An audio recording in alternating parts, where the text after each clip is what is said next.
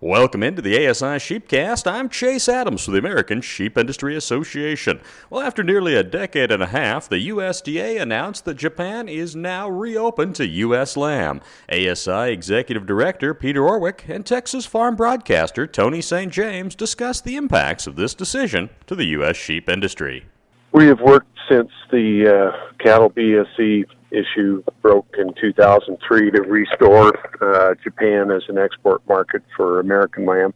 That's Peter Orwick, Executive Director for the American Sheep Industry Association, on a recent announcement to reopen Japan. It was one of the very highest valued markets uh, we had for export up until that point, and uh, we just have been patiently, yet doggedly reminding the U S D A to uh, Uh, to help us uh, with that export market. We, uh, we in fact, uh, just corresponded with Undersecretary McKinney uh, in May, uh, reminding him about Japan. Uh, so the timing of the U S D A announcement was very fortuitous. But when you're talking about trade, it's difficult to look past your neighbors, that is. Mexico and Canada. The uh, Mexico and Canada are important uh, for us, and uh, and part of that I think even gets wrapped up into the cruise ship uh, trade. So, uh, but you know, for our for us, the high valued cuts like the racks, we have the biggest, uh, mildest rack of lamb uh, available anywhere in the world, and so it's in demand, but it's at that white tablecloth uh, level. There's only so much of that uh, uh, restaurant trade in the world. Uh, so when you ha- lack access to a rich country like Japan, uh, you can tell it. So we have uh, we have companies that lamb companies that are definitely going to be uh, be working this quickly to uh, to reestablish those customer contacts. Uh, they sold uh, one hundred seventy million dollars worth of lamb into the Japan market uh, last year, so it's definitely worthwhile going after.